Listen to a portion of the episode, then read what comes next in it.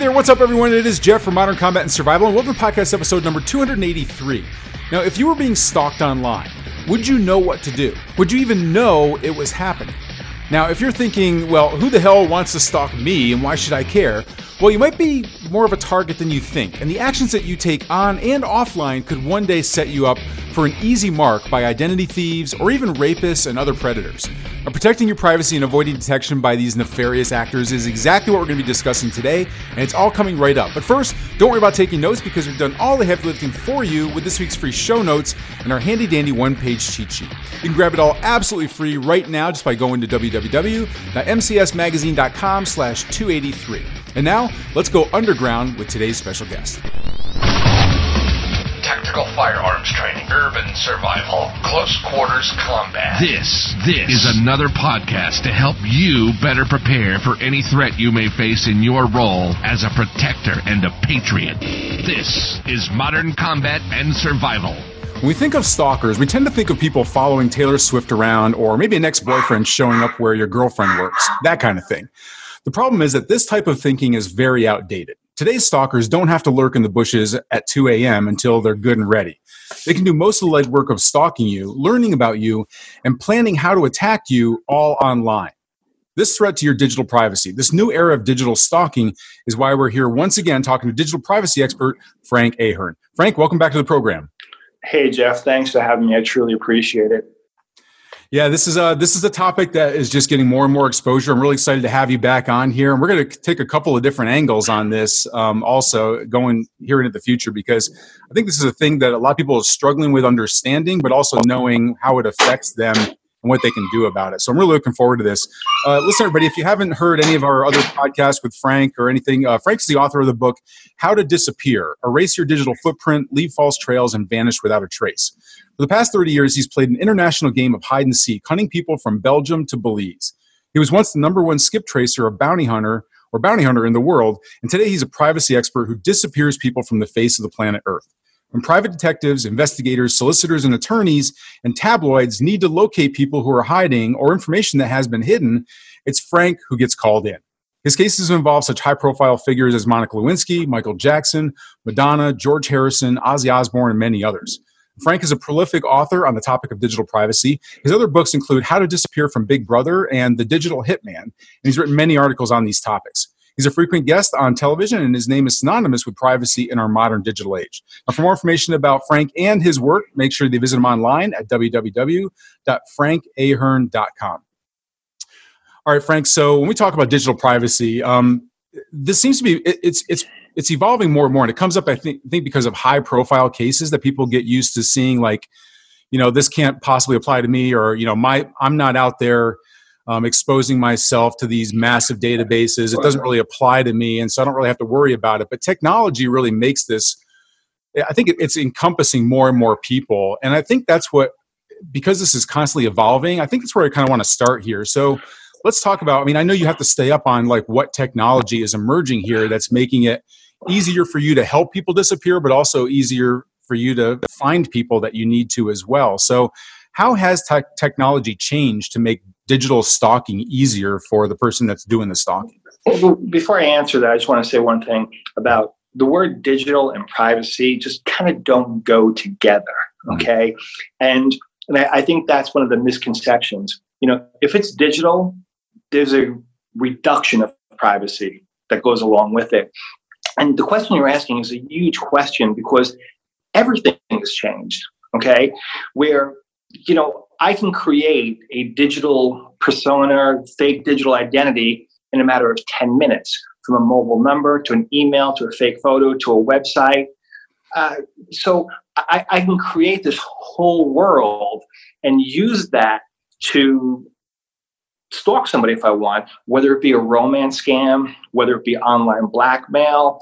And that's what I'm seeing big time is that the digital stalking is happening to violate people, not just in the sense of harassing and stalking, but also to steal money, to con them, to blackmail. So it's it's, it's a big world. So it's like it's everything, not just uh, one particular aspect.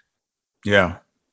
Yeah, and I think I think it'd be surprising to people to hear the different ways that they're not thinking of that could actually be targeted. I mean, I think a lot of people now have gotten, um, you know, the there's an email, there's a there's a I don't know a phishing scam or whatever out there that basically puts a subject line in there of, you know, of your username and, and almost your full password for something that you might normally use it for and then you open it up and i've talked to a bunch of friends who've gotten the same thing and it's like hey we've been following you online on porn sites and we have right. videos of you and I've so we're going too. to do that whole thing. That's everyone loves that one right? But it's like really? Yeah that video of that? yeah, but, but, but, here but, but the point is with technology you never know. I mean we as users only have so much knowledge about how the, the, the back end of technology works. You know the other thing that has changed with the digital stalking is you, you know, the digital aspect exists online, but that world almost comes into our physical world. It's not just you know somebody harassing you on your social media. They then have the ability to harass you in your physical life too. Mm. And you know, because we do have two identities. We have our online identity, what I know of you, what you know of me from the internet, and then our real lives. And what's starting to happen is technology is allowing both lives to come together.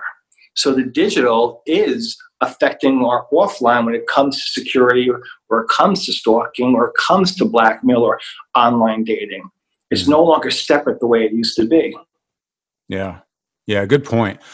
I think in a lot of these cases, um, Frank, people end up basically handing their stuff over to other ones because we just don't know right? Like to be a, a digital expert to be able to understand all the code the background coding all the technology that's that's making people more vulnerable like that's that seems like a full-time job. In fact it is a full-time job for companies and corporations banks and everything else. But a lot of times it ends up becoming where we're basically through lack of knowledge um, handing over on a silver platter sometimes our data that isn't protected that we think we just assume is protected. So what are some of the biggest mistakes that you see regular citizens making with their information that's basically basically making it easier for stalkers? Like some simple things that they're doing yeah, that they don't know. Honestly and as crazy as it sounds is telling the truth online. I mean individuals you know you know, d- depending on you know who we are, depending on what sites we want to join or what we're doing online, should depend on what truth we're telling. If you're applying for a credit card, you have to give identifiers, but you don't necessarily have to give your mobile number. You could you could use a prepaid phone. You don't have to use your regular number. You don't have to use your regular email address, and you can also use a PO box. Okay, and my thing or my philosophy is you know whatever you give to somebody online whether it be an individual or a company they're going to use it okay so the best way to protect yourself is not always tell the truth and sometimes that may sound a little crazy but it's the best way of of knowing that you're just giving out limited information if you have to give information. Because unfortunately, if you want to play online, you want to indulge, and you want to sign up, you do. I mean, you can't get a Gmail account unless you have like a mobile phone, a mobile number. And, and the Gmail account sometimes can tell the difference between an app number and a real mobile number. Hmm. So I, I, I think the key is is just saying to yourself, listen, I'm not going to tell this information about me. I'm not going to tell that information. And privacy is something you we need to decide for ourselves, not let the companies or the internet decide for us. Yeah. Yeah, good point. Good point. It's that's a, a self-analysis. I think few people are really um really know how to decipher what is important to them and what isn't important. Let, let me ask you, I mean, like um so what what are some of the warning signs then? I mean, how would somebody know if they're I mean, I think most people just, go ahead. Let me just backtrack. The yeah. other thing I want to say is one of the things is also, you know, being geographically accurate about yourself. It's a big mistake people make. Mm-hmm. Okay. Like very simple example is be it Facebook or Twitter where somebody's just posting a photo of them sitting in their local tavern. So if I'm looking for you, I know where you're at. Mm-hmm. Okay. And that's another huge mistake people make, not realizing that they're just sending out to the world You know, it's like sitting on a bus. You wouldn't tell all the strangers, hey, by the way, I'm going to Joe's Cafe at 5 p.m.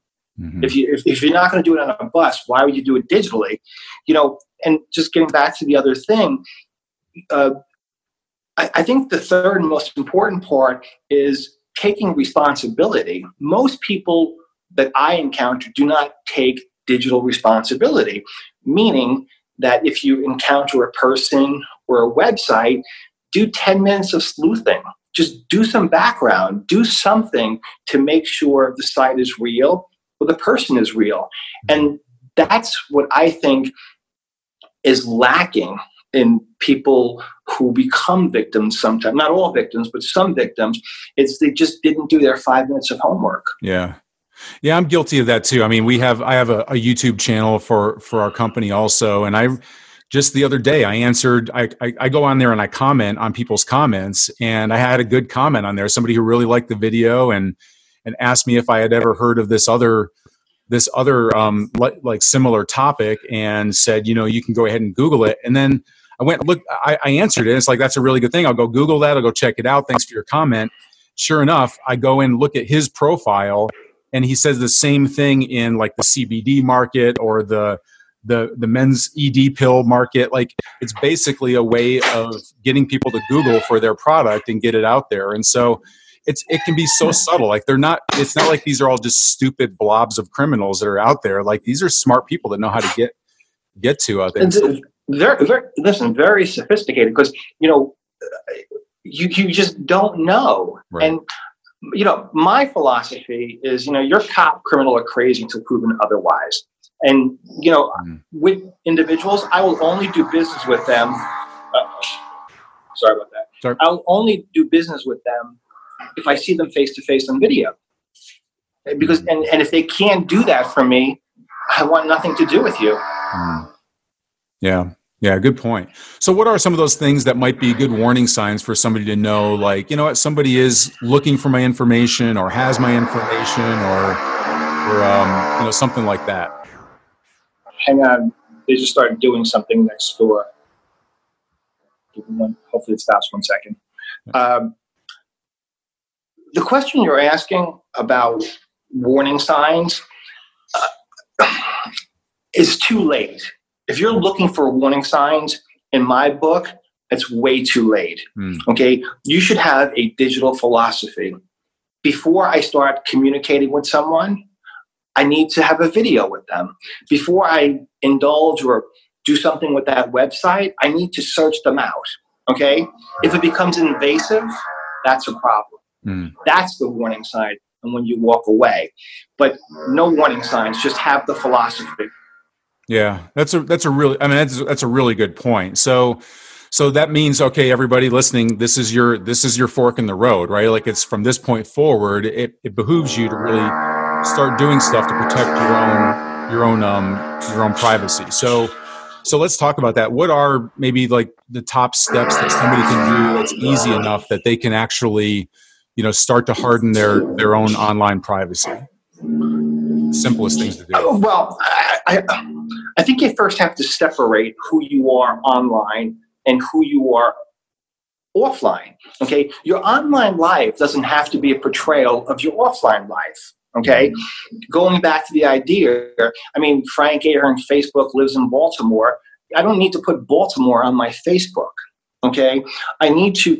I think we need to say this is my digital presence. This is what I'm going to let people know about me, and my offline life, I'm going to keep separate.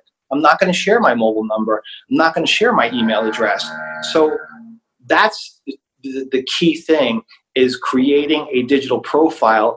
The other thing is why not have a second mobile number for internet your internet life? You know, this way if you're socializing or chatting with someone, you can just dump everything on the phone and start all over again and there's no hassle from that person. Yeah. Yeah, good point. So, so to end this, like, what's on the horizon for us? What do we need to be worried about? Like, what keeps you up at night as far as like what's going to make your job harder or is going to make your job easier in finding people? Um, what is it that that's coming up for us that we need to be aware of?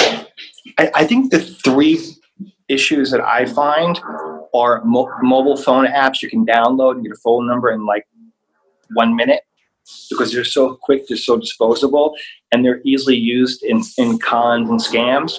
Second is where photos can be uploaded onto like TinEye or Yandex, where you can search out fo- that photo on the internet and find that face, find that identification of that person, and the typical database reports that are available to the general public. And you know, just to give you a very simple example, you know, clients of mine who who've been in blackmail and stalking, where they started chatting with someone, they gave someone their mobile number as they're chatting with them and they're texting back and forth. And through the mobile number, they run it through a database and they got their name, their address, their spouse, their this, their that, their neighbors, the properties they own, their emails, and they just have everything. Mm. So, you know, those I see as the three biggest problems because with the mobile phone apps, with the databases, and with the reverse photo searches, you just creates or locates so much information on a person. Is there anything to do? I mean, that seems to be the thing that will affect most people most frequently is because we're always putting new apps on our smartphone. Is there any sort of filtering process that helps us to identify whether something could be a threat or is it just like if it's too good to be true, then it's probably too good to be true? Uh, you know, that's I, I, my mother always said that. Listen, if it's too good to be true, it is.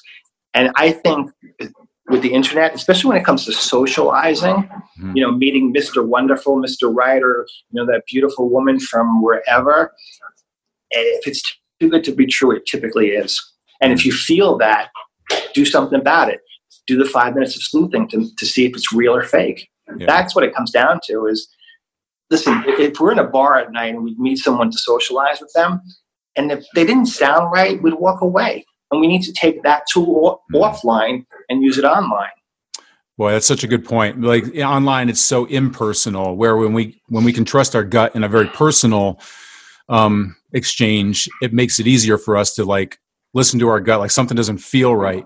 Online it's such such a vanilla a- atmosphere and environment that it makes it harder to really trust that. And you're right it's a it really is a conscious process of of really deciphering this stuff and making it personal. Yeah if, if I say another thing too, I think one of the problems also that, that I encounter with clients is is they want to believe it's real. Mm-hmm. And and so sometimes they sell themselves on being the individual. And that is dangerous.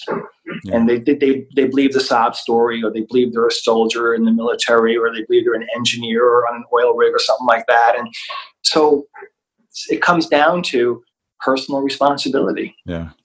Yeah. Yeah. Awesome. Well, Frank, thanks so much. I really appreciate all of your all of your time you. working with us today. Um, listen, everybody, we're going to be digging deeper into this. For those of you that are uh, New World Patriot Alliance members, um, we're going to be doing a masterclass on this topic from a very specific kind of scenario that I think we overlook way too often, and that's like real physical stalking. Like how how can somebody actually disappear?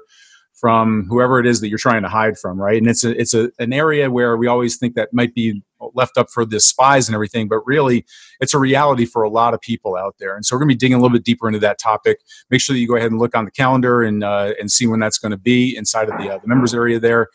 And uh, and for everybody else, listen, this is a great amount of information, not just if you want to disappear yourself, but also to understand how people can target you and your information, take your identity. There's lots of damage that can be done. So you need to find out what to do.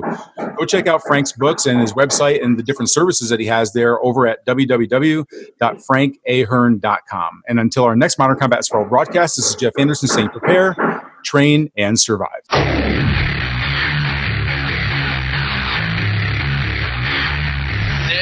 Modern Combat and Survival. Survival. We hope you've enjoyed the show. You can help us out by rating our podcast on iTunes and leaving a comment.